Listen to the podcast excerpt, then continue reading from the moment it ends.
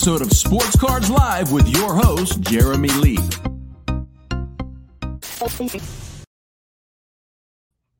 What is up, everybody? Welcome to episode number 192 of Sports Cards Live.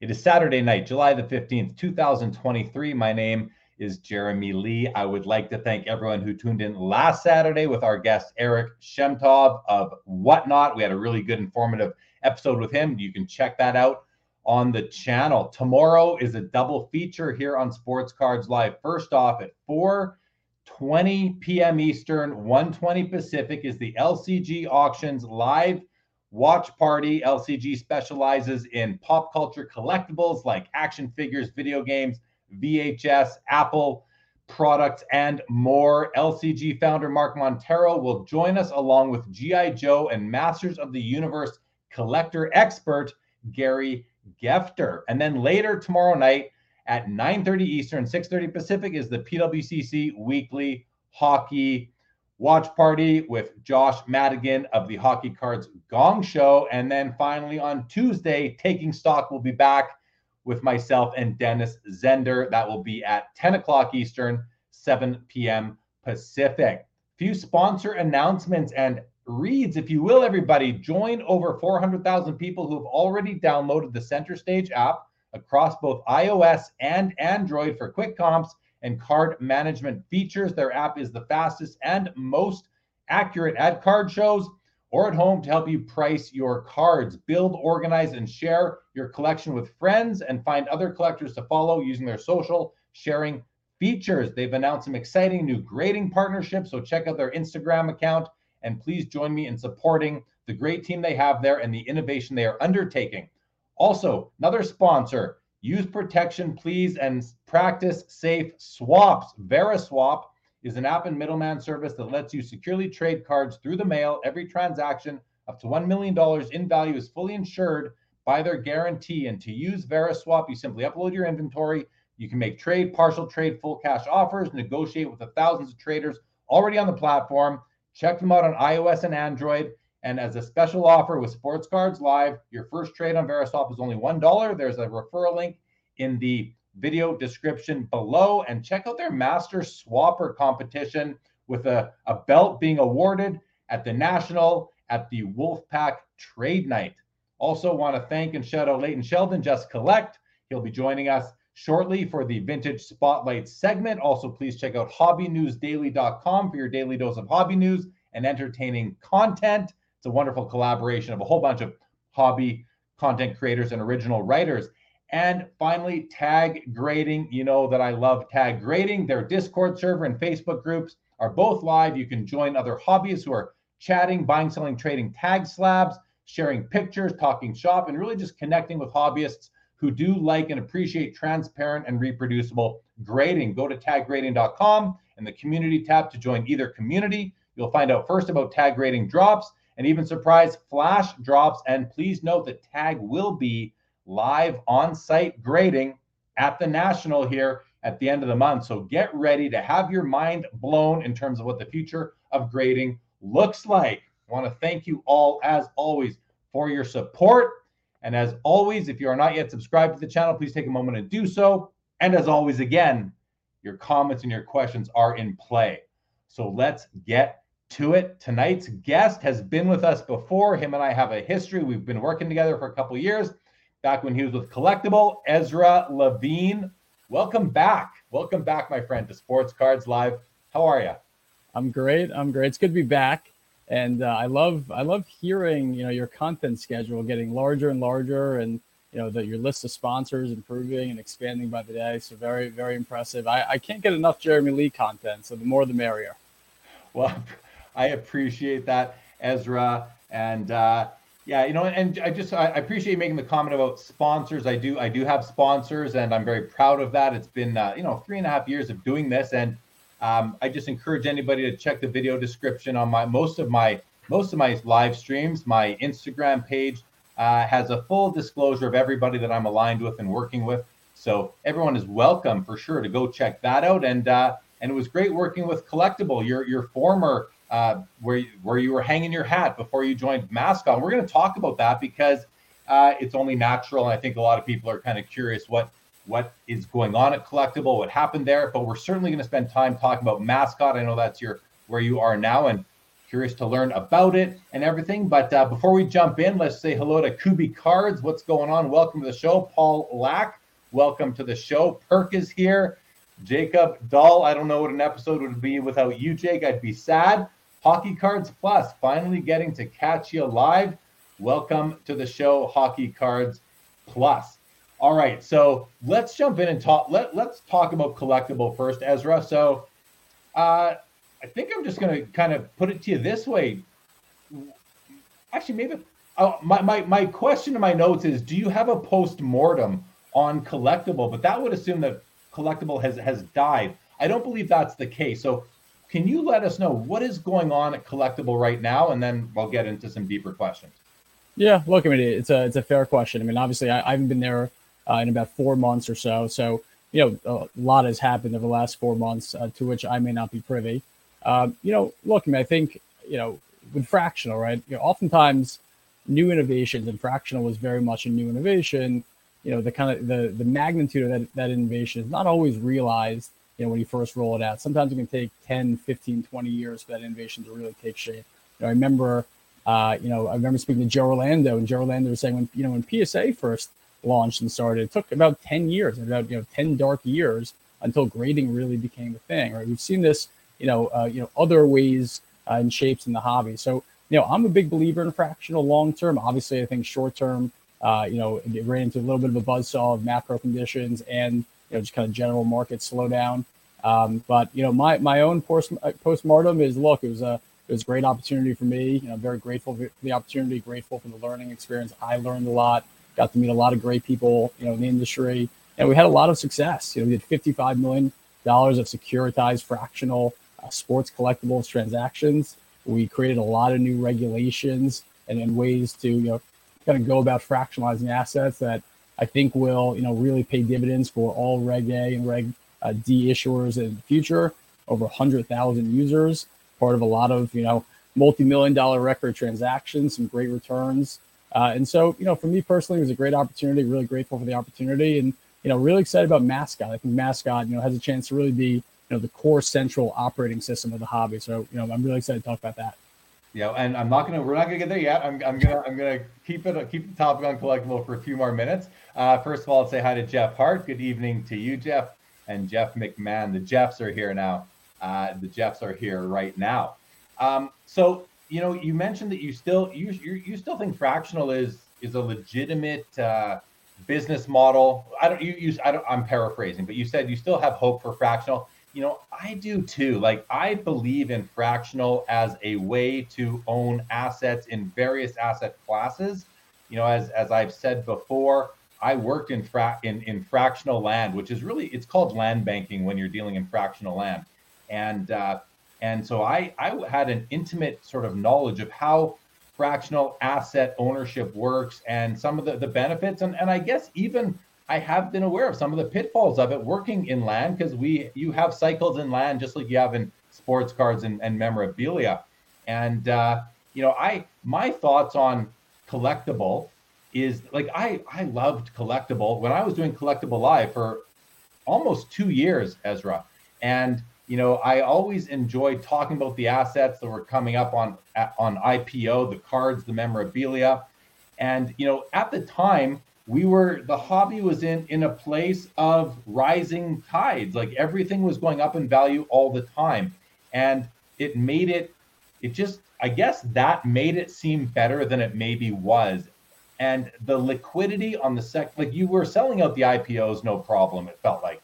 But the the liquidity on the secondary market on the collectable secondary market platform I think that's where it didn't catch on as much. Is that right? Because if there was more action on that secondary market, people would have been able to be more liquid and get in and out of those shares more often. Uh, can you speak to that a little bit? Yeah, look, me, I, I agree with you. You know, I think the the, the secondary market uh, hopes I don't think panned out uh, as quickly for fractional platforms as we all hope. And by the way, this is not a collectable specific thing. You know, all the other fractional platforms are suffering, uh, you know, from that same challenge at the moment. You know, I think I think you know I do think there very much is a business model for fractional. Not sure yet of having a secondary market is the proper way to go. Obviously, that was the view you know, when, when we launched back in, when Collectable launched back in 2020, 21. I think it's important to put these things in context too. When Collectable launched in 2020 and 21, you know, that was really the height of the, the kind of retail trading market, right? Everyone wanted liquidity, everyone wanted to trade. And, uh, you know, it, it, was very exciting. It was very exciting. And still, that you know, there were a lot of great moments of trading. I remember uh, when the when the Ali belt at Heritage sold for 6.1 million. The following Monday, when you know, the other Ali belt opened up on collectable. You know, we did almost a hundred thousand dollars worth of intraday trades on the Ali belt, and it rose, you know, something like three hundred percent that day. So we saw little hopes uh, and glimpses of what uh, fractional can be. You know, look, I think in order for fractional liquidity to really develop, you need a lot of people, right? And you know, you need you need you know a large mass of participants. Look at the public markets. I mean, there are millions and millions and millions of participants. You know, we're talking uh, fractionalized collectibles. There could be you know, thousand, right? And so, you know, I think you, you just need a lot more participants to develop a vibrant secondary market. I'm a big believer in the idea that, you know, trophy assets uh, should be and can be owned by groups of people.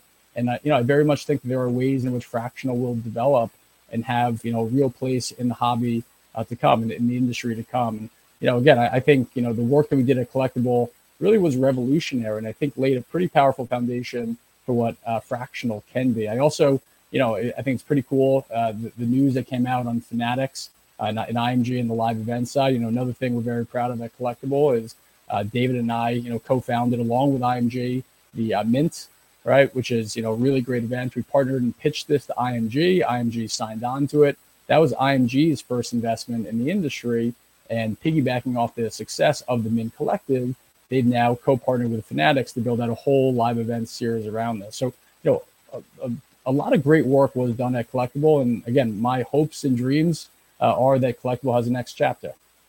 You mentioned that you know you've been gone from there for four months, so you may not be privy to everything going on there now. But what what is what do you know about uh, in terms of what's going on at Collectable now? Like I hear and I just hear things, so I can't verify, but I, I I'm you know just watching hobby content. I hear the collectible assets are now being auctioned off on various auction platforms.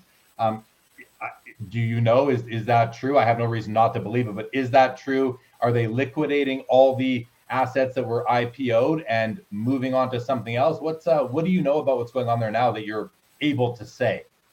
Yeah, look, I mean, again, I haven't been there in four months, and you know, I'm really not privy to uh, you know all, all the things going on there. I would definitely encourage everyone watching this to contact Collectable directly. Uh, you know, they've you know, from my experience, they've been fairly responsive, and you know, I'm, I'm sure I'm sure they would love to hear from you.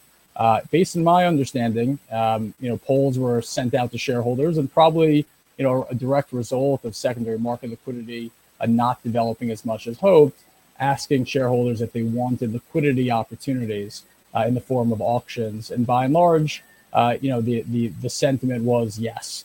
And so that, that prompted items to be taken to uh, to auction. But again, you know, again, I'm I've moved on and I'm at Mascot. Very excited to talk about Mascot and would highly encourage people uh, to contact Collectable directly. So, do you want to stop talking about Collectable now and talk about mascot? Yeah, please. Yeah. And I think you know that's really all I had to talk about uh, Collectable. Uh, in terms of Collectable, you know, I did enjoy personally doing Collectable live. Uh, you brought you brought some great guests my way and introduced me to a lot of wonderful people in, in the hobby and not just in the sports card memorabilia hobby, Ezra, but you introduced me to people in comics, in photographs, in action figures and pop culture, in wine. We did the we did the wine yes, episode. I mean, you really helped me expand my uh, knowledge and just appreciation for other other collectible categories that have a, a, you know that that have some value associated to them and the people within them like that was a lot of fun so uh, thank you for for that and for the and for you know what, I also want to say that collectable uh, was the first. You know, I, when I got when I got the call from Collectable going back. I think we're talking about probably July of 2021, uh, saying that you know you'd like to do a show with me. It was pretty cool for me because that was about a year, just about a year, just over a year into Sports Cards Live, and it it kind of made me it made me think like, wow, I, I didn't even realize this, but I've been, I've been auditioning for a I've been auditioning for a year, and I didn't even know I, I was like auditioning, and these guys like what I'm doing, and like my my my style of uh, of live stream and um, and wanted to to you know do something. And that was a that was a really nice thing that that uh, I just appreciated that. It was it was a nice validation that what I was doing was uh, was resonating out there. So thanks again for that. And um, and I you know I wish everybody the best that was at collectable uh, yourself of course we're going to get into that right now the people that are still there and uh, and anyone who did uh, you know invest in those assets on the platform um, you know, I wish everybody the best. So, all right, let's uh, let's move on from collectable. Unless there's any more comments or questions from the chat on that, we'll we'll be able to we'll we'll address other ones if as long as they're not repeating what we already talked about. And just Mark Santucci, no, we did not uh, watch that game the other night uh, on the NHL Network. My wife and I. Uh, okay, so mascot Ezra, I got a whole bunch of questions, but I think it's almost best if I just open up to you. Like, what's here are my questions. You can decide how. What is your role? What is mascot? What is your role? What took you there? Uh, please, I'm sure, you, I'm sure you, have got some things you could say about mascot. Uh, yes, I do.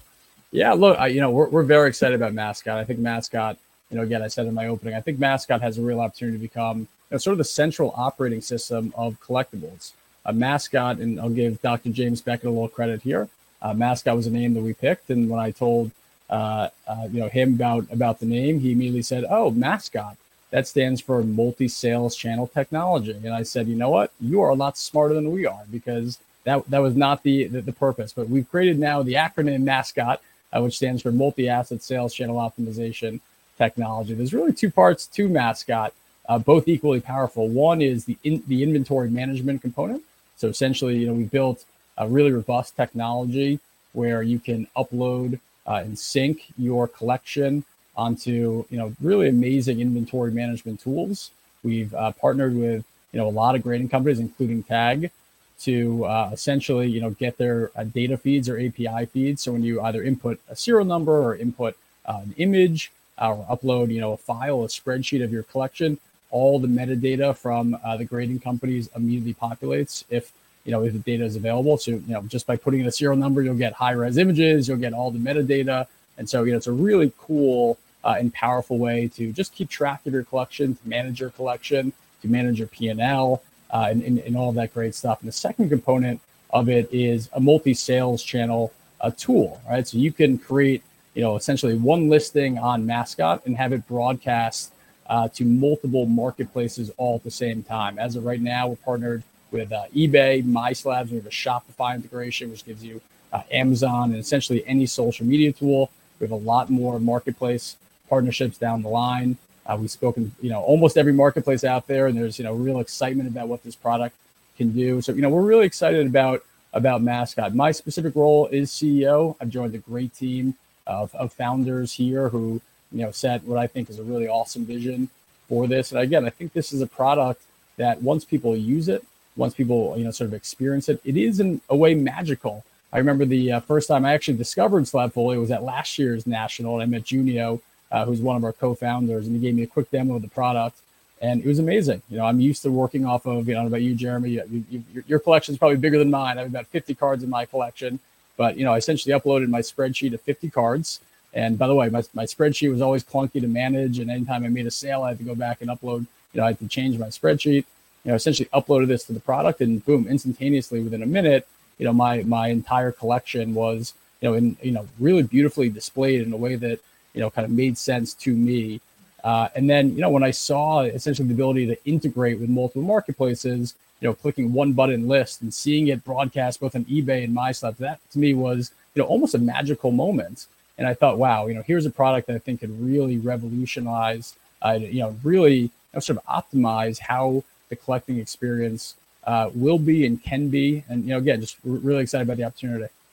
So you you kind of slipped in the word Slabfolio there, which was the the the previous name of mascot. So mascot used to be called slab Slabfolio, now it's called mascot. Um, I remember being at the Mint Collective this last year at the end of March in Vegas and seeing a Slabfolio booth. Uh, why the switch from that name Slabfolio to mascot? Yeah, look, you know, we we, we wanted something that was going to be more encompassing of not just sports cards, but of all the other verticals we're going to go into.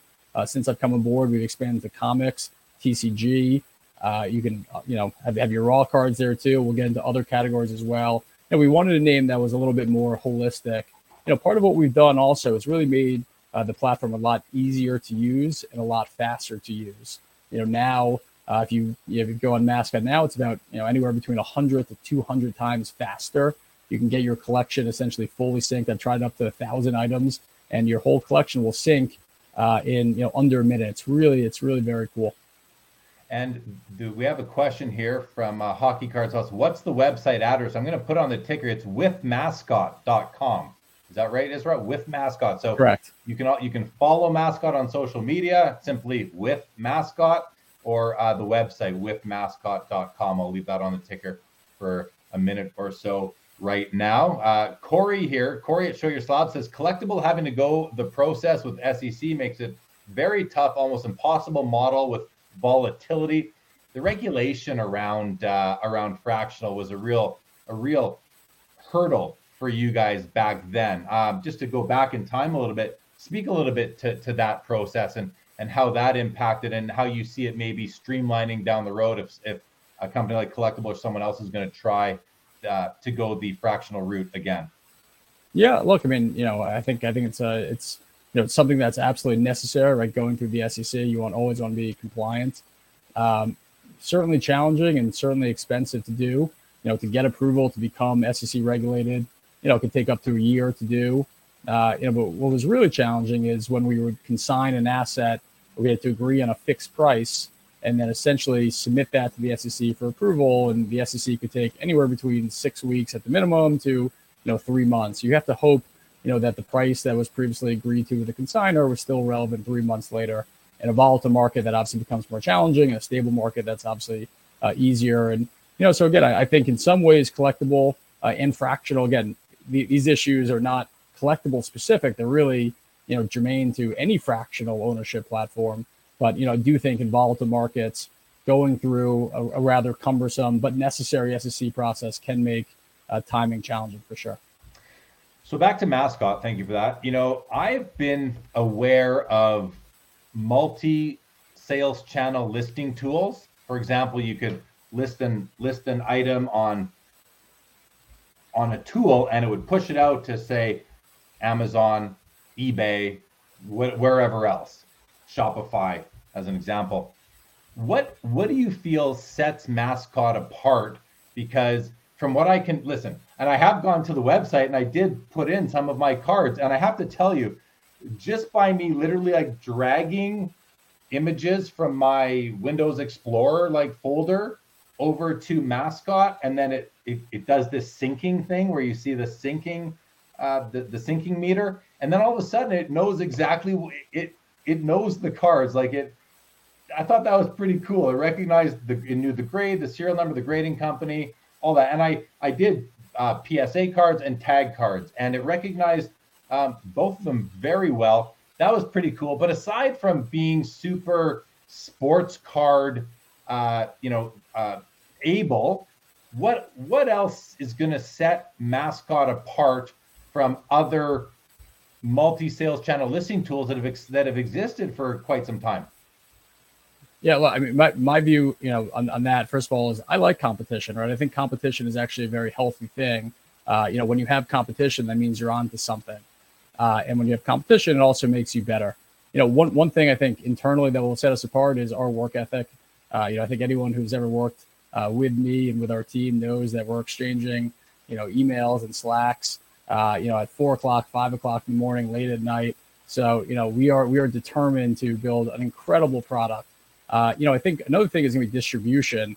You know, we have uh, you know a lot of amazing relationships, and we've had a lot of great conversations with a whole host of you know marketplaces all across the spectrum, from you know from comic book marketplaces to sports card marketplaces, you name it.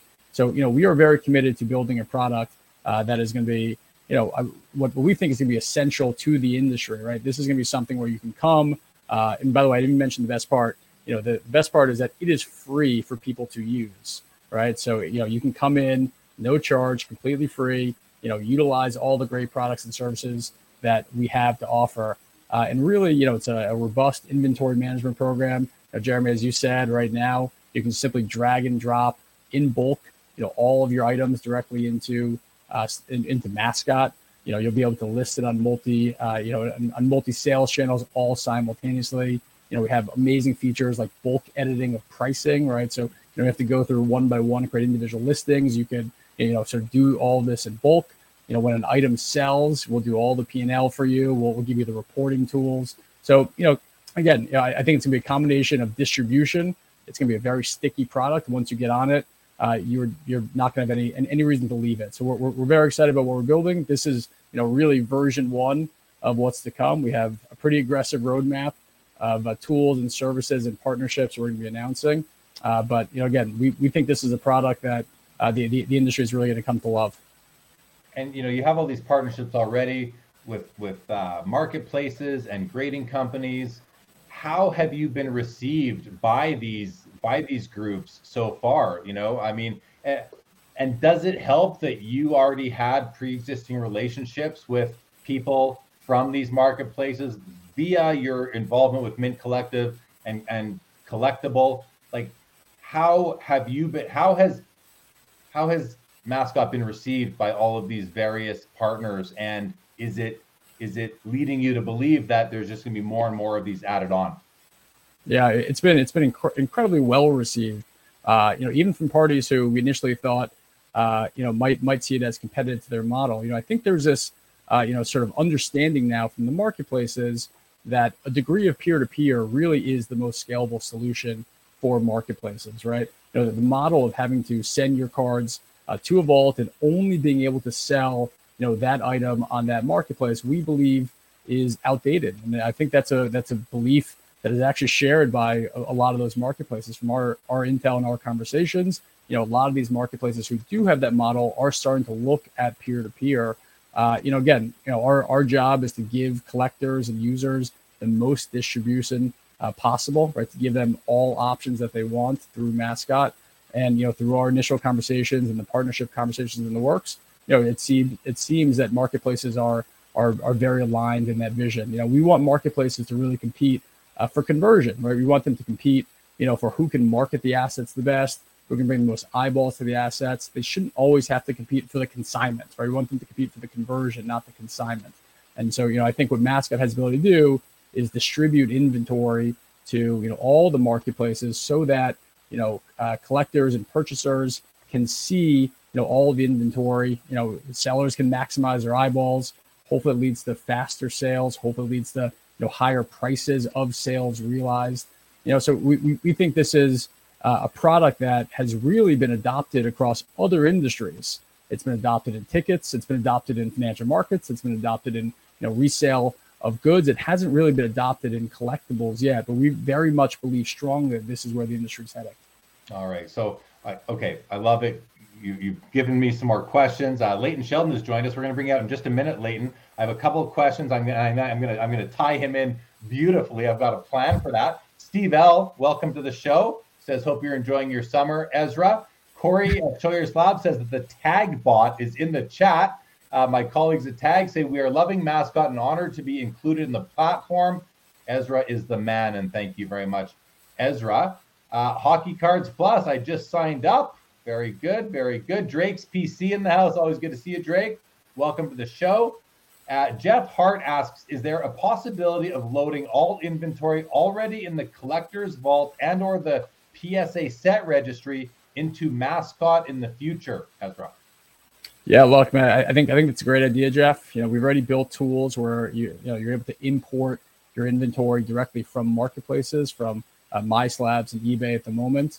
Certainly, we are looking into integrations. You know, obviously grading companies and you know vaults, uh, and you know with PSA with the registry, that is where a lot of inventory is obviously consolidated. And so, yeah, we want to make it as easy for people to use. We want to get maximum distribution. We want to get maximum eyeballs on the product. But really, you know, we think this product, once people try it, once they experience it, I think they're going to see the magic that I saw, right? I think they're going to see, you know, sort of how, you know, how crucial this product really can become to a, to a collector's workflow. And so, Jeff, I think that's a great idea. It's a great question. And um, I will, I'll certainly bring it up with, with the folks at PSA. Right on. Colin Murray, good evening to you. Baz in the house. What is going on? Good to see you, fellas.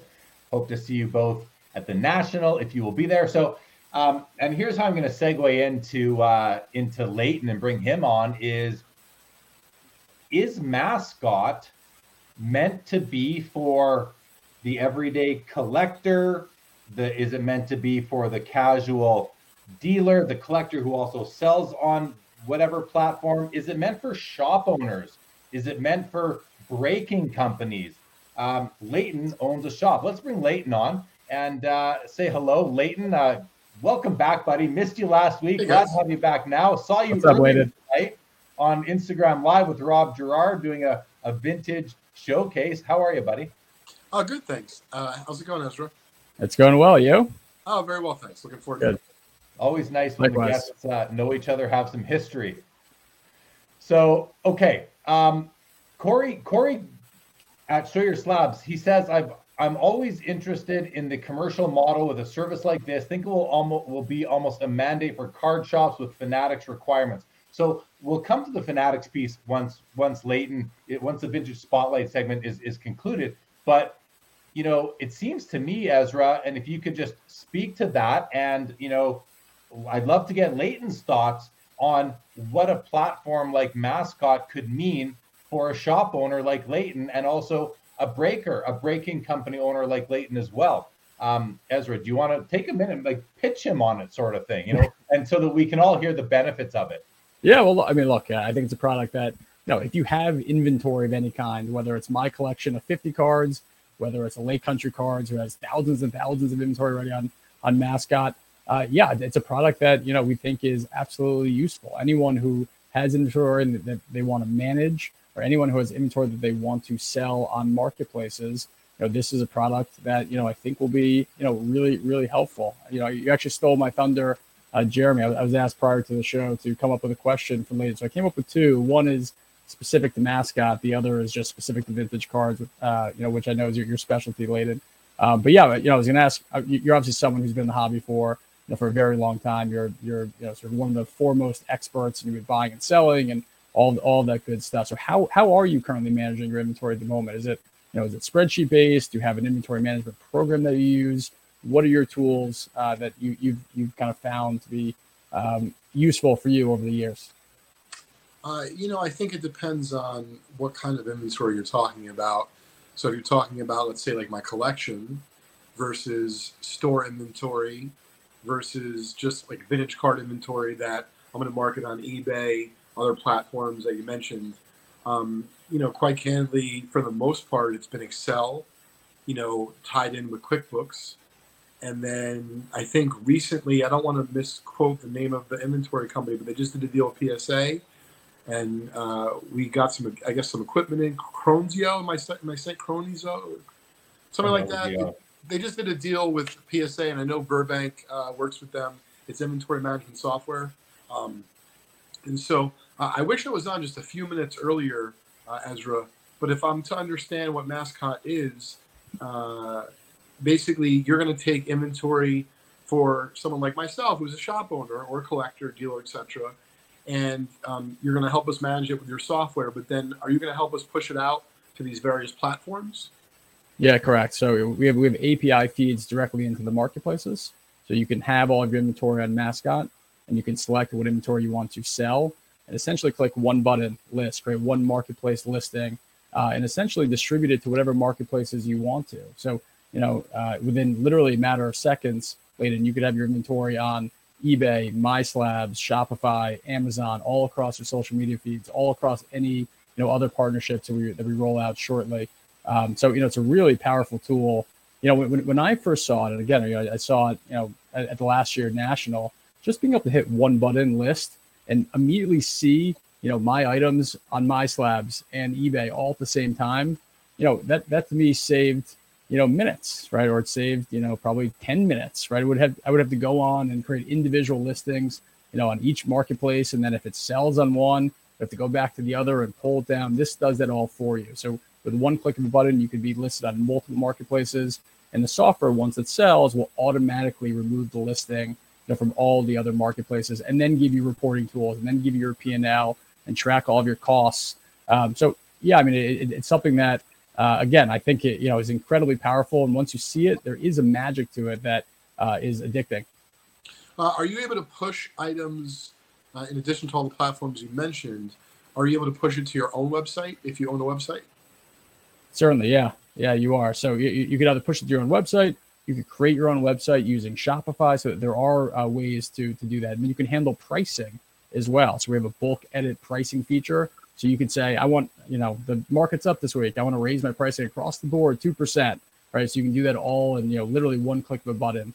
Uh, and then again, if the market's down, right, you could, you could, you know, say, I want to decrease the pricing of all my inventory, you know, by one to 2% or any combination thereof. And as far as um, what Mascot is charging for this, because I haven't looked uh, at the website or anything of that nature before today's, uh, you know, show, um, are you charging a flat fee? Is it a percentage of sales? I'm, curious. It is. Uh, it is free. It is completely free for consumers. We are building, uh, you know, what I call a freemium model, which is we're building, you know, sort of additional uh, pricing tools, which are, you know, more sophisticated than what we have for just the, you know, in our current V1 version of the product. But yeah, I mean, if you want to go and create a mascot account, there is zero charge for the consumer.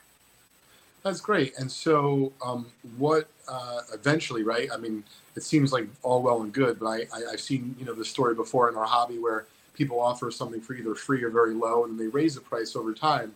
So, um, as much as I'm sure you appreciate how good the service is, how does uh, your company eventually expect to get revenue? Yeah, look, you know, we again, we, we, we are very committed to, uh, you know, to, to having this free model. Uh, we, we will be rolling out, you know, a freemium model we have affiliate type partnerships and commercial arrangements uh, with, with all the vendors as well. Uh, and so, you know, we're, we're, we're very confident uh, that this is a product that, you know, has a pretty robust business model behind it. You know, our job now is to really get out there and tell the story, get people using it, get them to, you know, to, to give us real time feedback so we can continue to make improvements. Tell us what marketplaces you want. Tell us, you know, who you're using and why, which grading companies you want us to integrate with, which categories you want us to go into, which features you want us to build. Um, you know, so you know we're really uh, right now in the in the storytelling phase. But again, you know, our, our, commitment to keeping the price free, you know, for for the consumer based on our you know, sort of basic feature tools is something that we we, we feel committed to. Well, it sounds really exciting. Yeah. Um, so marketplaces, you know, I wonder if you if in the future the hobby can expect to be able to use mascot to push their items out to you know in addition to the marketplaces you listed to but to pwcc who i do the I cover their auctions on here uh, on Sports Cards Live, and then I had I had Eric from Whatnot on last week, and that's another you know major platform in the space. Any plans to work with PWCC uh, and or Whatnot or anyone else uh, that you're able to mention by name, if any, at this point? Yeah, look, you know, again, you know, there, there are marketplaces like like them who have not yet adopted a peer-to-peer model uh, based on conversations we've had you know, I, th- I think they're they're definitely exploring a peer to peer. You know, I think I think they've seen you know some of the logistical challenges of just keeping you know all inventory in hand. Uh, you know, and I think they they realize that in order to build something more robust and scalable, peer to peer, as long as you have trusted sellers and as long as you have good quality control, peer to peer is the most scalable marketplace solution. Uh, it is our firm belief that you know more and more marketplaces will adopt you know at least you know some degree of a peer to peer model. And you know, I think you know as that continues to take shape, mascot will be you know even more valuable. You know, there's also you know I, I can't even keep track of how many marketplaces there are now. There's even you know micro marketplaces where you have a community you know people who share an interest in say vintage cards, and you're creating you know you know kind of these micro marketplaces. There's just so much fragmentation. You know, and as for consumers, and I don't know about you guys, but you know, there's just some marketplaces that I check more than others for no other reason than I just happen to check more than others. Yeah. And so, you know, there's lots of inventory that I miss, right? There, there, there's lots of inventory that, you know, may not be attracting the right buyer just because it's on the wrong marketplace, right? And so, you know, we really think that, you know, more distribution equals more eyeballs, which will ultimately lead to faster sales and hopefully higher realized prices, but it'll also increase you know, just the liquidity and the efficiency of the market. And Mascot really has the ability to sort of be that core operating system that allows you to kind of keep track of all your listings, blast them out to as many places at once, handle all the back end reporting for you.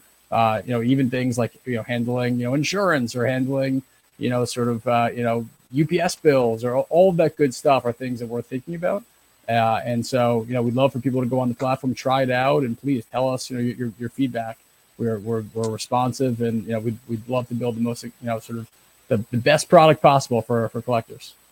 It's it's fun having Leighton on now because he's doing part of my job, which is asking you the questions because they but because they're very Just germane. your job pretty soon, Jeremy. They're uh, yeah, they're uh, they're easy to come up with. Leighton, please go ahead. Yeah, I wanted to just ask because I'm curious. Um, uh, for the sake of curiosity, but also I'm intrigued by what you're suggesting and saying, uh, Ezra.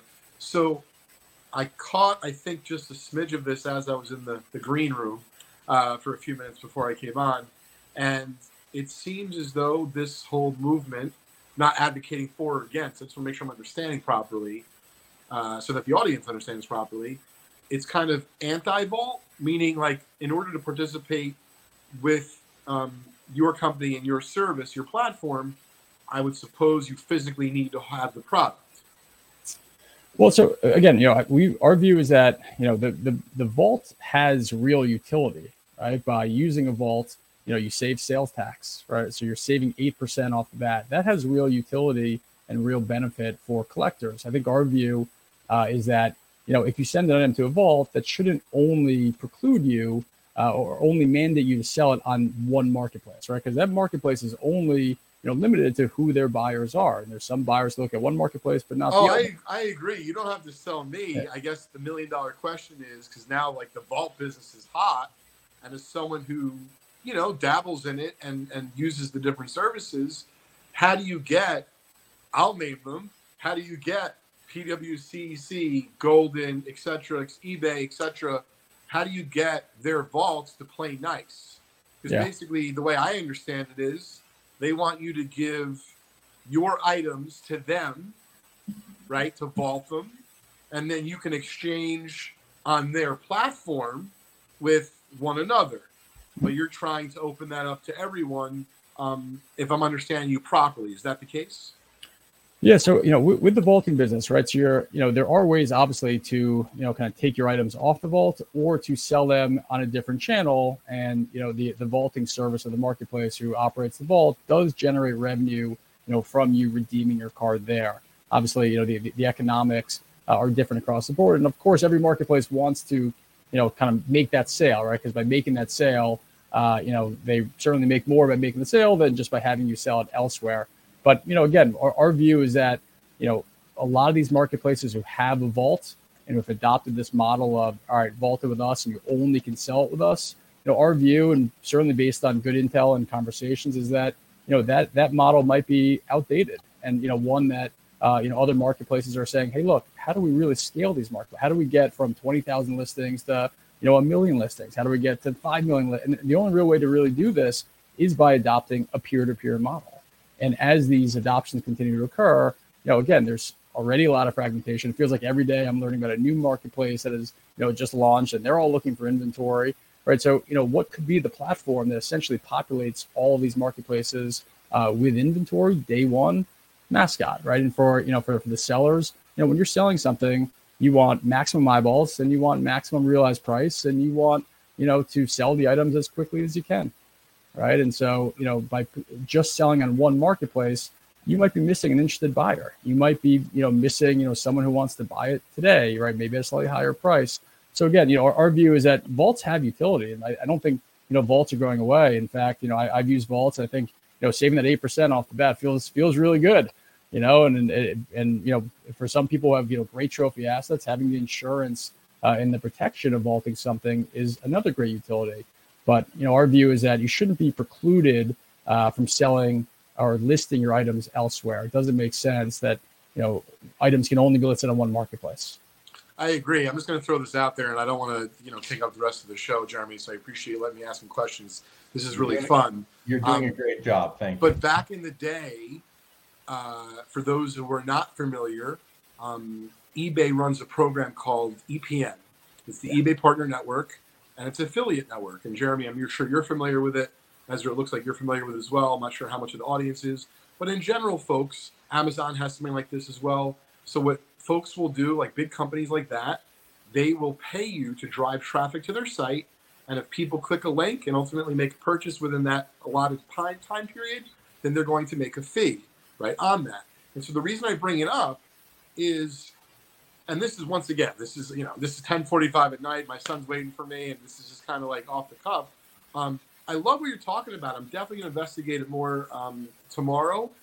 But I feel like in general, it would be kind of cool, right? Conceptually, wrap your mind around this. Let's just say, forget about your tool. And I know you're not going to like to hear that, but forget about your tool and your company. Forget about every other platform. Imagine there was just one uniform platform where all the data plugged directly into the grading companies, and maybe that's Mascot. But I believe the way you're suggesting, and I think you get this, it should be a race.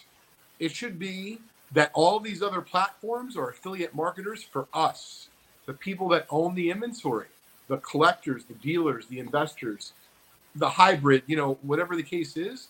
And as far as I'm concerned, if such and such platform sells my card, they'll get my affiliate fee. If your platform sells my card, then you get my fee. And I'll tell you, if that happens, I think that's really empowering for every single person that cares about baseball cards, vintage or modern. Look, uh, we, we we like it, right? I mean, our view is that you know, again, the, when you probably look at the distribution of time that you know a marketplace is spending, you know, a lot of it is going after consignments and inventory, right? As opposed to focusing on how to market these assets the best, how to increase conversions, how to get more users, more eyeballs, you know, on, on the stuff that they're, you know, have, right? So yeah, I mean, our, our view is that, you know, we think, you know, blasting items out to multiple marketplaces to increase eyeballs and whoever whichever marketplace kind of gets that sale first gets gets the commission. I, I, think I think that you know certainly is a model that's been adopted in other industries. Tickets is a really prime example. You could have your you know your courtside tickets to the Knicks, right? They could be on SeatGeek, StubHub, Vivid Seats, you know, Ticketmaster, all all at the same time. The same tickets on multiple marketplaces, whichever marketplace brings in the buyer and who purchases it gets the commission, right? You know, there it, it, there's no logical reason why that should be any different within sports cards or, or other collectibles. Well, I would I would argue just for a minute that there is a logical reason that's illogical, which is that there's a new game every night in every sport. They're not making a new Jackie Robinson card or a new Shoeless Joe Jackson or a new Mickey Mantle. So there are some people, I don't know who they are, but there are some people who may be against having their card on the New York billboard and in different countries and different continents around the world. And I'm not suggesting I'm one of them, but there are people who collect that are fairly private mm-hmm. that maybe only wanted on one platform and nowhere else. Um, but I think in general, the masses are going to be very excited to have their cards seen by more people, have their cards hopefully sell for more money and sell faster. Sounds like a dream come true in baseball card fantasy land to me. Love it. Love it. Ezra, did you you had did you have a question another question for Leighton? I, I did, Un, unrelated to mascot, uh, but you know I, have always wondered, lately. I mean, I have my theories, but I love your your expert knowledge. You know, I've always been fascinated with you know kind of movements within uh, vintage card pricing, right? Obviously, you know players are either no longer living or they're retired, so there's no you know absent a documentary or you know uh, Hall of Fame announcement or absent a real or death, absent a real catalyst there's not always kind of a logical reason why you know certain players prices you know move up you know at random. You know, one example that comes to mind uh, is you know Honus Wagner tip top bread card. You know, I remember you know a, a five right was trading at you know ninety thousand or so, and then two months later, out of the blue, you know there, there's an auction and a three sells for 160 grand, right? So and obviously there's differences uh, in terms of IP. All of that can come into play. Uh, in this particular example, that was not the case. Um, so, you know, just, just, you know, a question for you, Leighton. I mean, what, what do you think sort of moves markets within Like, what are the catalysts that you see, again, absent, you know, something like a death or a Hall of Fame announcement or, you know, something like what, like what could be behind some of these market moves where it just pops? You know, sure, it, that's a great question, Ezra. I appreciate you asking it. Um, what I hear you asking is like, hey, what's some of that secret sauce, right? That everyone kind of wants to know. And I think it's a combination of just, for example, the three of us talking here, word of mouth. And then that word of mouth ends up, I think, spreading into a little bit of reality and real information. But then there's also FOMO. So, for example, you're bringing up Wagner. Wagner cards are hot right now. Well, he's been dead for a long time. And there are those that say, well, you know, Wagner's cards versus what the T206 sells for should sell for more. I'm not arguing for or against. I have a couple cards on the T206 Honus Wagner. Um, but I think sometimes uh, what you're asking is what I just suggested in regards to it doesn't make much logical sense. But if you think about this, if there's 250 three person groups like ours right here, right now, on Sports Cards Live on Saturday night at the National. And we all decide, because I was thinking about this, just as, let's just say, because I saw the 53 top Satchel Paige earlier on um, Rob's show, we just think that it's too cheap. You shouldn't be able to buy an example for less than a thousand dollars, even a 53 Topps. All I mean, talking 53 Topps off grade. Well, theoretically, right? If all of us went around the national and we bought, I mean, there's not that many Satchel Paiges in low grade by the end of the national. If you want to own a 53 top Satchel Paige, it would be more money. Had nothing to do with eye appeals, nothing to do with grade. So got to keep in mind the population, what cards you're talking about, right? And I think the tip top Wagner is extremely low pop. So that could just simply be a case of person missed out in the auction. They're like, hey, I'm hell bent on getting the next example. Well, apparently someone else was. They have FOMO. And then, you know, the worlds collide, like they said in Seinfeld, right? George is very upset about that. Um, I hope it did a good job of trying to answer the questions succinctly, Jeremy. Um, I think I think you did. I, I, think I think you gave an example. Your your 250 three person, three pe- three person uh, segments out there at any given time.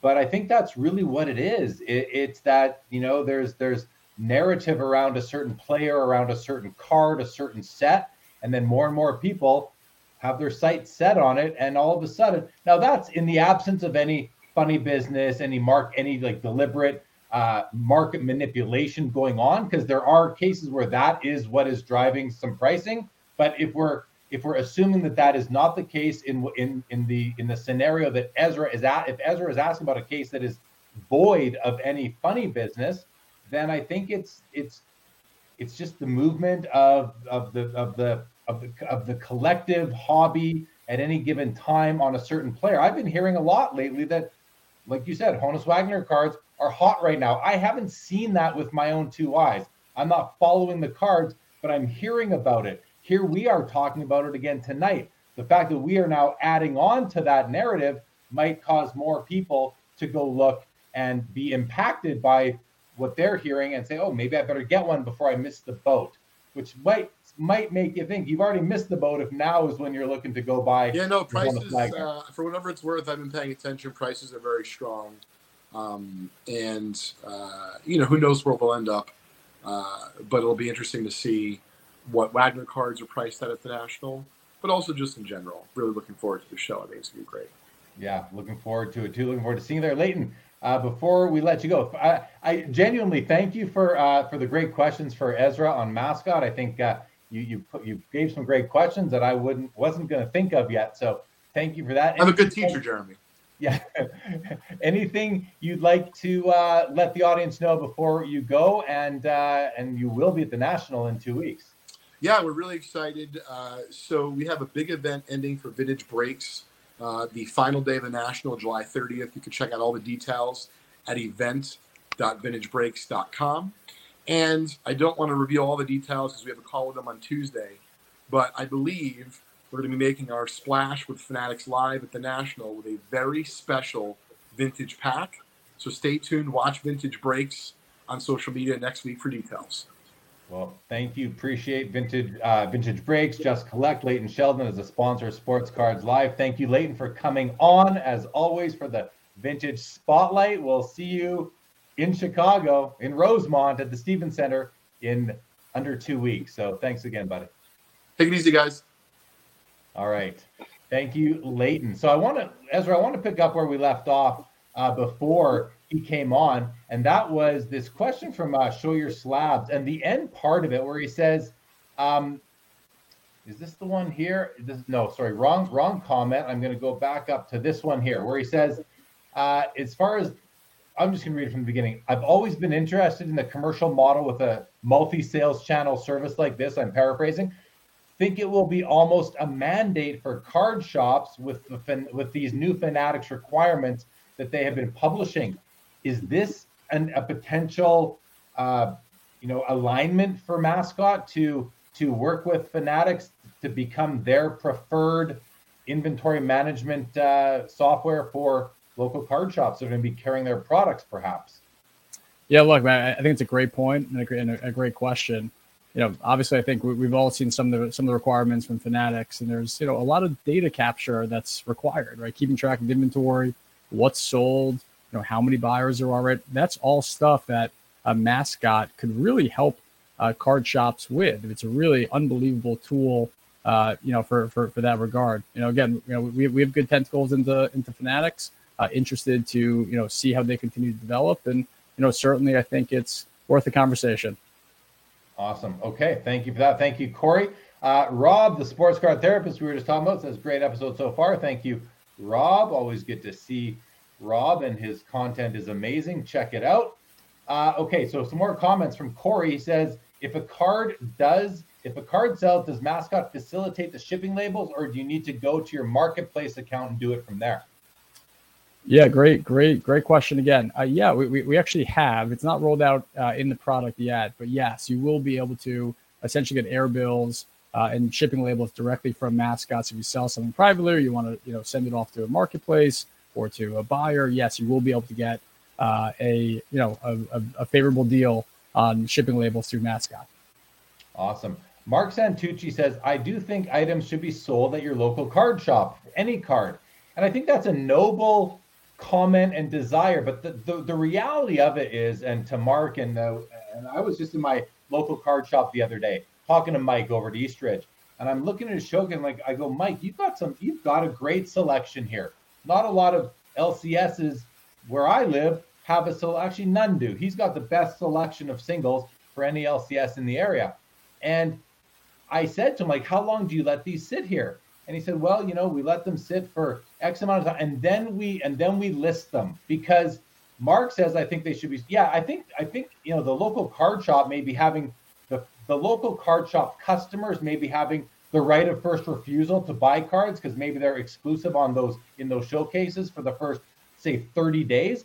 But then it becomes somewhat it can, it can become stale inventory, which is kind of funny in sports cards because sometimes stale inventory becomes your best investment over time. But in the event, you know, we're not in that market, we're not in that part of the cycle right now anymore. At least we don't know that we are. So I always think that like, yeah, maybe give your local customers that that ROFR, that right of first refusal for the first whatever, two weeks, 30 days.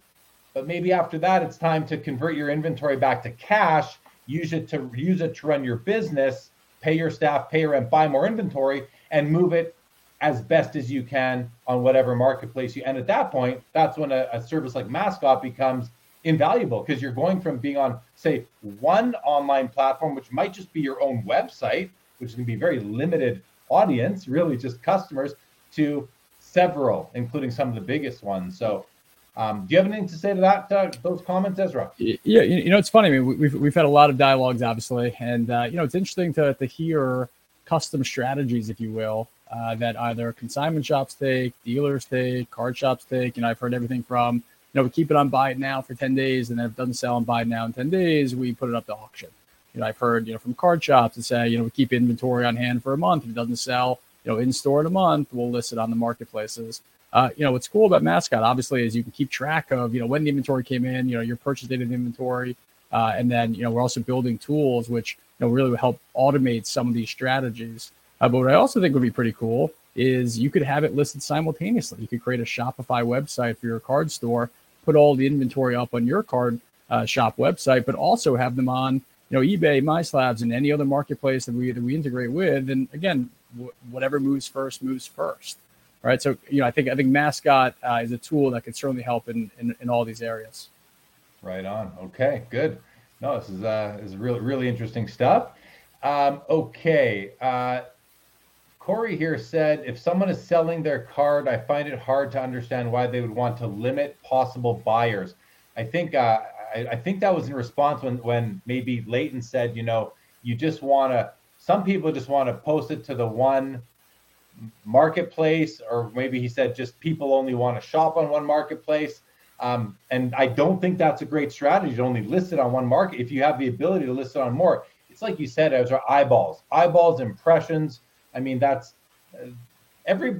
A lot of people use the biggest market. And let's face it, eBay is a behemoth because everyone says they get all the eyeballs. Well, if you then add on some of the more niche marketplaces in our space, and then the Amazons of the world, now you're now you're really blowing up the amount of eyeballs and you if maybe you're not going to sell for more you're at least going to sell faster yeah, um, you okay. know and sorry just on that point too you know I, there's a lot of marketplaces that are you know kind of just coming online or really coming online that are pretty bulge bracket companies think of draftkings think of tiktok i mean you know the the, the list goes on and on so you know i think i think as we think about kind of the marketplace uh, ecosystem today you know i wouldn't discount additional competition or additional marketplaces coming online.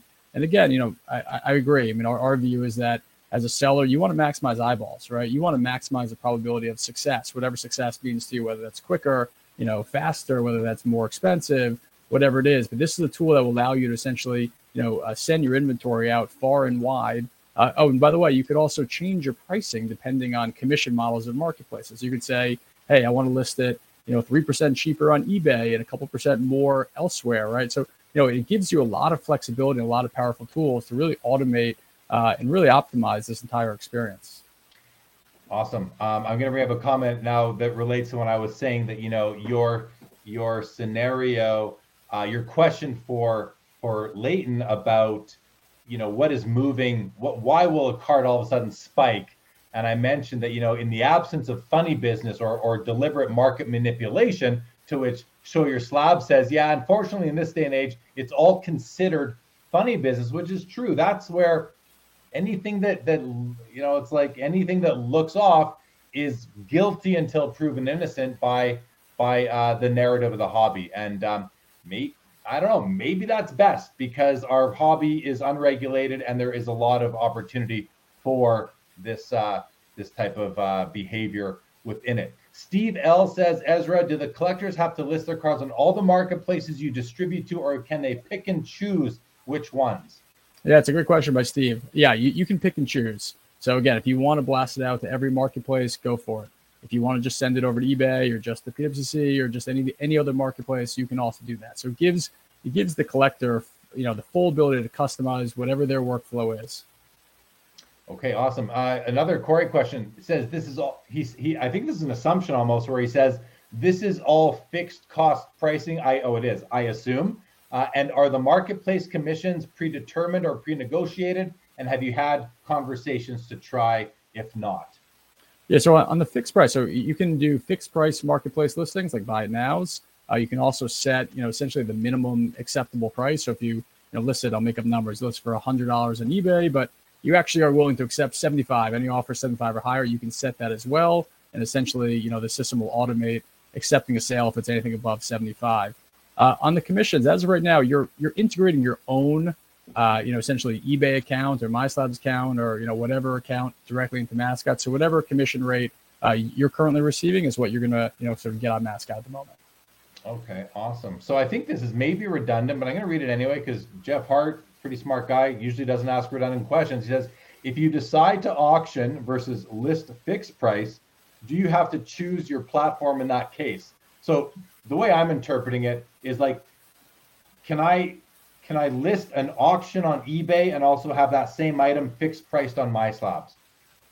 Well, I, I, do. I do love the idea. Again, I think this is very forward thinking of being able to auction items simultaneously in multiple platforms, and whichever auction house brings the best price is the one who actually gets commission. I think that's a really cool idea. Obviously, not something that uh, is near term, uh, but yeah. To, to, to Jeff's question, uh, yeah, you can list it on multiple marketplaces through a fixed price. If it's an auction, uh, as of right as of right now, the only auction you can do is eBay. So in that case, uh, it's sort of eBay auction uh, or fixed price buy it now is across all the other marketplaces that were integrated. But and and if you're going to do on MySlabs and wherever else. Sorry, say, say that one more time. You, you chopped up on me a little bit there. Sorry about that. Yeah. So if you're going to go with a fixed price listing, then all the all the partnered marketplaces are available to you. Correct. If you're going to go auction, you have to choose: are you going to auction on eBay Correct. or another? And then it's only one marketplace integration for that item. And if you've got a thousand items in your inventory on Mascot, you can you can decide on what day. You know, like you might wait for a player to get hot, click, you know, hit click that button and push it out to all the all the marketplaces on that day to hopefully capture that that hot market. Does that make sense? Yeah, correct. And and on the auctions, by the way, just like you would on eBay listing, uh, you know, you can customize the length of the auction, three, five, seven, ten days. You can customize, you know, what the, the starting bid price is. So it gives you the full uh, suite of, of, of tools uh, for eBay auctions. All right, very good. Yeah, it says imagine winning an auction and it says sorry you lost, it sold for more elsewhere. Yeah, that's that wasn't the, the, the best well thought out question by myself, but uh, but I but that's okay. Um, okay. Um, anything else like mascot wise? I feel like we've covered a lot here. I, I must say that you know my mind is kind of racing as to use cases for it. And I mean, you might think, well, of course it is, Jeremy. There's a lot of use cases for this, but I do like that multi-sales channel listing. Like I've, again, I've been aware of multi-sales channel listing tools being used by people in our in this industry before, but I never. They it's almost like a see what where you would find them, how to use them, or even if they might have been proprietary. But I knew people were using them. is this like canned off the shelf multi-listing product that is more friendly for the the regular collector who likes to maybe have 20 to whatever 1 to 100 cards for sale at any given time yeah again you know with mascot you know we, we built this essentially it could be for you know just the average collector as a couple you know items or it could be for dealers who have millions of items right it really can be whatever you decide uh, to be and whatever your inventory uh, you know, sort of needs are. Uh, you know, look, we we think, you know, again, I've said this a bunch of times, but I'll say it again. You know, we we think that you know this product really is going to be absolutely essential. When we think about just the pure fragmentation of marketplaces, there are just so many; it's hard to keep track. Uh, and every you know marketplace has you know some degree of unique buyer set. Some people check eBay, some people check MySlab, some people trust this, some people trust that, right? Uh, you know, for us, you know, this is a tool that essentially will give uh, collectors and users the full customization of how they want to kind of you know send their items out and market their items. Uh, you can create custom descriptions directly uh, for it. You can get high res images directly from it. Um, and again, so we've created a product that uh, in just version one, you know, we have a pretty, I think I said this too, but we have a pretty aggressive roadmap. So what you see now is not what you're going to see in six months. There's there's a lot of things coming, a lot of integrations coming, a lot of partnerships to be announced, a lot of new capabilities uh, to you know to, to be rolled out. But you know, I think this is something that, uh, you know, once it's developed and once people kind of see it uh, and kind of see the magic in it, I think it's gonna be something that it's gonna be hard to live without once you've kind of experienced it, which is pretty cool. So, okay, that makes me think, and I'm kind of thinking outside the box here a little bit, but I want to call this the Threads effect. Are you familiar with the new social media platform sure. Threads, the the Meta Instagram product? You know that thing launched what a week ago, and it was it was hot for like a day, and then you see it cooling down. And now I see people putting out polls and asking questions on Twitter and threads saying, you know, is it going to stick? Is, you know, or people are also saying, you know, my my my timeline is all messed up. I don't want to see comments from all these people, which I agree with. Like, I don't want to see stuff from people I'm not following. But I also then think to myself, like, it just launched everybody. Like, like, don't don't give up on it yet, or may, maybe take a break from it. But like you have to think it's going to improve over time. However, in the meantime, I feel like Threads is losing a lot of users because it did it isn't to the point where a lot of potential users and, and early adopters who were going to give it a chance were pleased with that very first version. So I think Threads might have lost some people. I think they might get them back eventually. So I call that the Threads effect, where you're just not really you're you're you're going out with your MVP, your minimum viable product, but you're risking losing some people because they just don't like that MVP. Now, could that could that be an issue for mascot right now because you guys are coming, you know, you've launched, you have an aggressive roadmap. maybe speak to to that. And I can I will say I did use mascot. I did go in and I was very impressed. I'm not just saying that. I was like, oh, this is slick. So I was captured by that, but I haven't gone as far as now listing cards for sale anywhere, so I can't speak to the full experience. Yeah, well, look, I'll say again, you know, it's not a new product, right? Slabfolio has been around, uh, you know, for for over you know a, a year and a half, two years. So the technology has been in the works for many years now, right? So this is not something that we created, you know, off, off the shelf, and you know, it's, it's you know, it's really fresh. What we did is we enhanced the uh, user experience. We made it easier to navigate. We, we made it a lot faster. We expanded, you know, which types of assets you can use. Now you can do uh, comics and TCG and uh, you know, sort of un, ungraded cards and you know non-sports cards.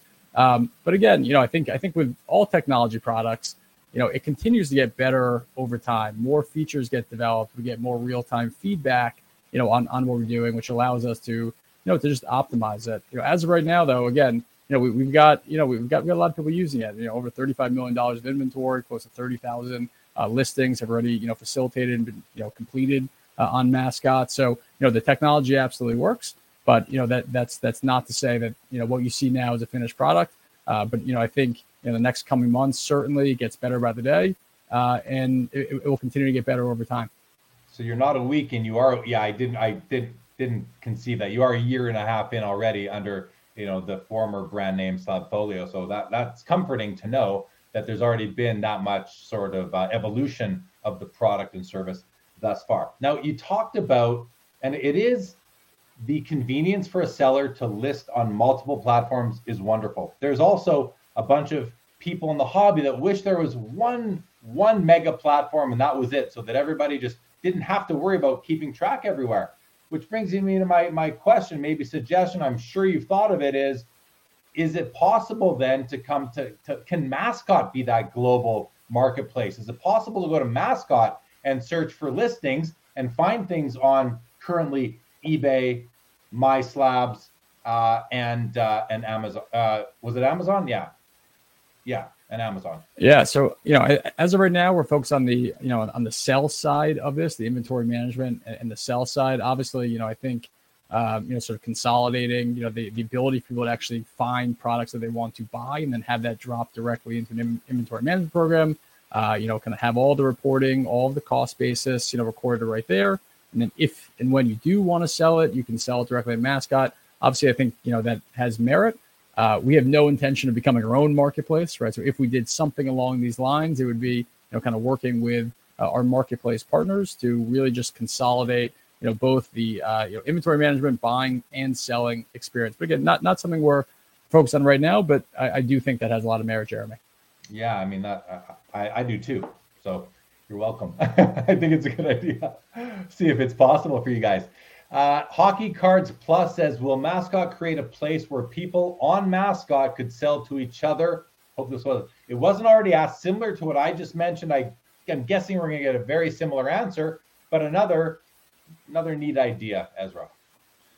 Yeah, I mean, look, you know, it, it's not something we're focused on right now. You know, again, we have no uh, immediate intention of becoming our own marketplace. Certainly, you know, there are uh, you know great great companies that are doing something uh, similar right there. I think probably a more logical approach would be, you know, an, an integration with the service that allows you to uh, trade directly. There's obviously a lot of different ways to distribute inventory. You could do, you know, kind of selling on a marketplace. You could do, you know, a trade deal. You could do cash in trade. Right? There's all these different ways to, uh, you know, to to sell product. And I think our job at Mascot is uh, to kind of, you know, give you all that distribution in one consolidated, you know, one consolidated platform. So you know, again, I think it's a great idea, and you know, our job is to provide as many tools to collectors and users as uh, as they want. So, as many of these great ideas, please, you know, please contact us directly. We're very open to feedback. I love the feedback. Uh, so, you know, you can contact me directly, uh, Ezra at withmascot.com, or you can, you know, check with our support team, support at withmascot.com. Yeah, I mean, I, I, can think of so many uh, existing companies in the space that would be great integrations. Uh, you know, I come. I think they'd be great integrations. Of course, I don't know the the what's really going on under the hood over there at Mascot, but um, lots of potential there for you guys. So I, I, think that's really really cool stuff, man. Thank you for the questions, uh, Corey, Jeff Hart, Hockey Cards Plus, Steve L, Mark Santucci, everybody who's been in the chat asking questions tonight. greatly appreciate it. Um, all right, uh, you know, I, the last thing that I wanted to talk to you about, unless you have anything else about mascot that you want to mention, Ezra, I want to give you that opportunity too, and then I want to kind of take the discussion into a, a different direction. Yeah, thanks. Now, look, I, I think we've I think we've covered it for the most part, right? You know, I, I would check out the product uh, with mascot.com. Uh, again, I think it's something once people start to use and they understand uh, its power, uh, I think they're going to have a similar reaction to what I had, uh, which really compelled me to uh, to join the team. You know, I think it's something that um, you know when you just think about, as you said, all the possibilities, right? All the ways that mascot could integrate and really be you know the core central operating system of the collectibles industry. Uh, it's it's a really exciting proposition. So, so uh, we're, we're, we're excited. Mascot will be set up with a in the corporate space at the national. I'm assuming. Correct. Yep. And we'll have we'll the software will be on display. You you'll be able to take it for a test drive and see what it is, and you'll have people there taking. You'll have staff on site doing demos and all that of the product. Yes, correct. Yeah, we'll, we'll be we'll be on site. We'll have a booth in the corporate section. Uh, we'll be giving out demos. Uh, if someone out there has a lot of inventory that they want us to you know help them sync, right, just to kind of get their uh, environment going, again, please please reach out to us directly. If you want to schedule a personal demo, please reach out directly. Uh, again, you know, we, we really want to um, you know, kind of showcase the power of what we're building because, you know, we, we, we think, you know, it's going to be incredibly integral for the hobby going forward. Awesome. Well, I, you know, it, it, it sounds like it, it's, it's, uh, the technology is really what's powering mascot and that's pretty cool you know being involved with tag grading the technology is what's what's driving tag grading and differentiating us from from our competitors and uh, it seems like mascot is uh, down going down a similar path. So really happy to be uh, inter, you know, on speaking with my tag hat on for a moment. Really happy to be integrated with Mascot from that perspective, and uh, along with the other grading companies that you've uh, that, that are integrated with Mascot. and that's really cool, and glad to be there. Um, okay, I wanted to, you know, as a, as a, final topic, I want to talk about regulation in the hobby. Uh, just get your thoughts on this because you have experience with it. I think you might have more experience than anybody does in, ter- in terms of regulation and how it might impact, does impact the sports card memorabilia hobby. And, you know, there's a lot of narrative out there, a lot of, lot of talk on various, by various content creators and just, you know, comments and all that about regulation. Is it coming? It needs to coming. Breaking is gambling is, is, you know, a common line we're hearing now you know you've dealt with these regulators you've worked with the sec you've you've you you know what kind of what they're looking at when it comes to this space. What do you think is what do you think the future holds for our hobby when it comes to potential government regulation, not self-regulation, government regulation? Yeah, you know, look, at my time at Collectable, obviously, you know, we we dealt with regulators constantly. We even had, you know, the former chairman uh, of the SEC, Jay Clayton, as a special advisor to us. We actually proposed, you know, sort of a lot of, uh, you know, sort of laws uh, or amendment amendments to uh, you know, rules from the SEC that, you know, some of which I do believe will be action going forward for uh, all Reg A and all Reg D issuers. So really, really proud of, you know, of that work. Obviously, our view at Collectable is that, you know, certainly, you know, within the world of fractional, you know, those were securities and are securities and had to be regulated. And obviously, there were a couple companies that tried it without regulation. And, um, you know, our, our, our view is that it certainly had to be regulated.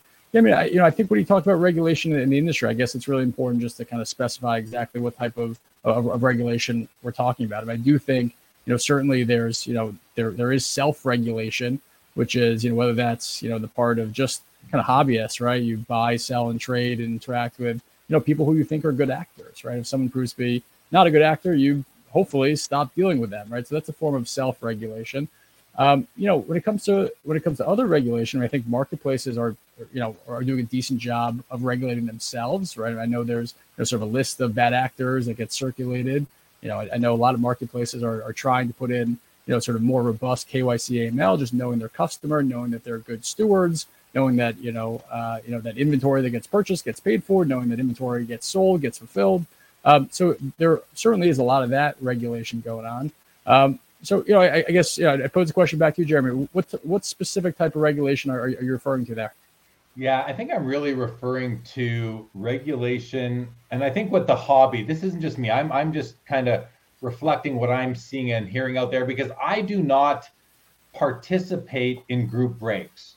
But group breaks, whether it's on whatnot now Fanatics Live, eBay Live, you know, wh- whichever whichever live shopping channel, or if it's group breaks that are going on on Facebook groups or YouTube channels where an LCS is running a, a group break to it through it to its remote customers, and just the fact that you know, listen, I mean, one of the reasons why I stopped opening product years and listen, I haven't completely stopped, but I'm almost like 95% eliminated it is because I would I would often leave the LCS with that same feeling you get leaving the casino after losing, you know, more than you planned to, sort of thing.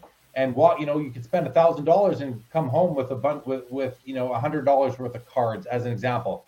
And so when you go into a group break and you can possibly get nothing for your money, did you gamble? And so my my question around regulation is from a ga- like will it be viewed as gambling? Will the government entity that would be in charge of this regulate regu- this regulatory body would would they view group breaks in their current form as gambling and will they want to intervene to protect the public yeah I, you know from from my experience uh, you know i think regulation really comes you know, usually as a result, a byproduct of bad actors, right? And, and, of consumers who feel like they've been wronged in the form of, you know, potentially class actions and, uh, you know, other, you know, other types of complaints to regulatory agencies. Uh, you know, financial statements. Correct. So, you know, I would say just, you know, I think it's a pretty simple equation in the sense where I think the more bad actors, the more, know, sort of uh, stuff that people find, you know, sort of not kosher, for lack of a better term,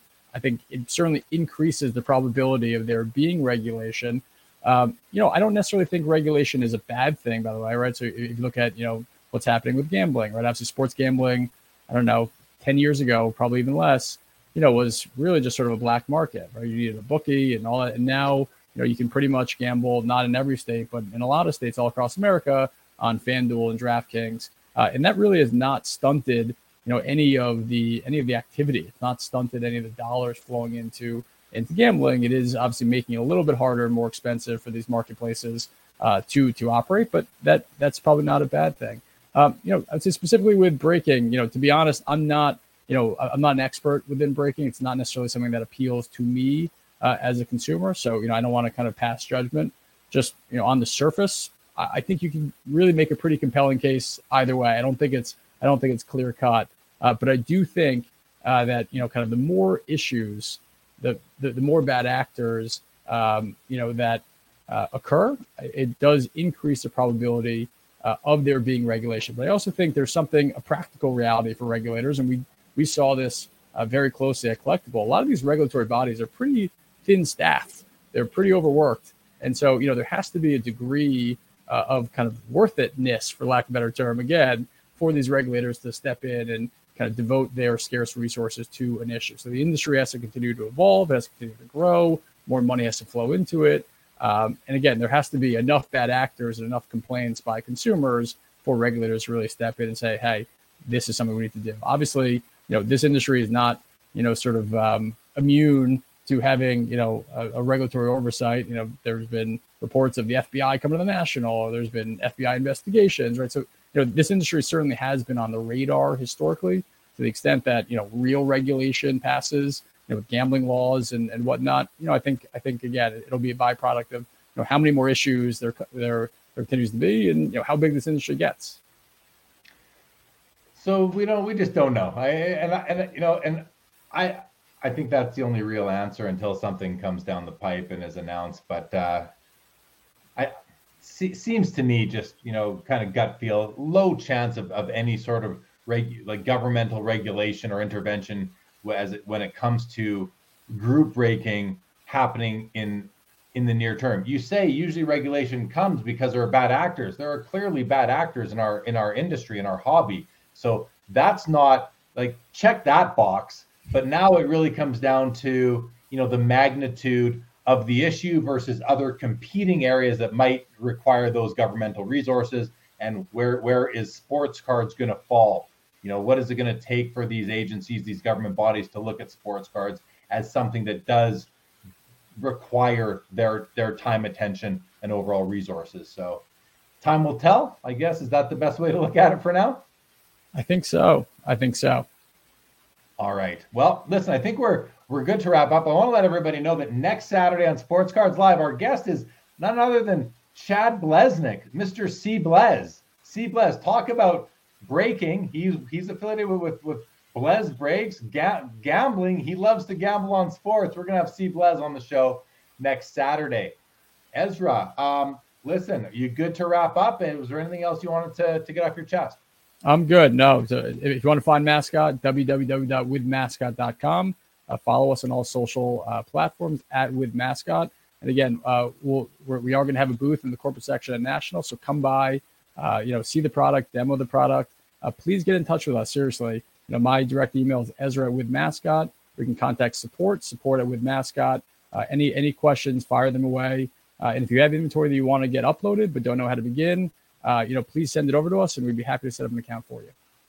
There you go, and it's on the ticker right now. Everybody, where to where to find the website, their socials for sure. Thank you, Mark Santucci, five stars. Jay Skolnick says the intervention might come in regards to Facebook Razzes, as they are essentially an illegal raffle. This in turn might lead to further eyes on the space. I didn't even think of the Raz angle, which I should have because I'm familiar with them, but that could be. But again, it's going to come back to is it going to be on the radar? Is it that? Is the magnitude big enough for them to come after uh, our little, our, our little, it's maybe not so little anymore, but our specific hobby industry um, and, and so forth. So uh, good to see you, Jay. Okay. Appreciate the education on mascot. It was, it was, I think it was great to also kind of debrief collectable now since we, you know, you were the CEO. I was, uh, I was hosting a show called Collectable Live, which was always a lot of fun to do. I missed doing that show. Thank you for the opportunity back then. And um, thank you for coming on tonight. We'll see you in a couple weeks in Chicago at the National. Thank you very much for having me. I, I appreciate the time. All right, everybody. Thank you so much for joining. I'll be back tomorrow. We've got LCG live for the pop culture action figure auction, and we got PWCC hockey in the evening. So a double feature tomorrow. Thanks again to Ezra. Thanks again to the chat, everybody. This episode of, of Sport, I almost said Collectable Live. This episode of Sports Cards Live is now over. Seeking the truth never gets old. Introducing June's Journey, the free to play mobile game that will immerse you in a thrilling murder mystery. Join June Parker as she uncovers hidden objects and clues to solve her sister's death in a beautifully illustrated world set in the roaring 20s. With new chapters added every week, the excitement never ends.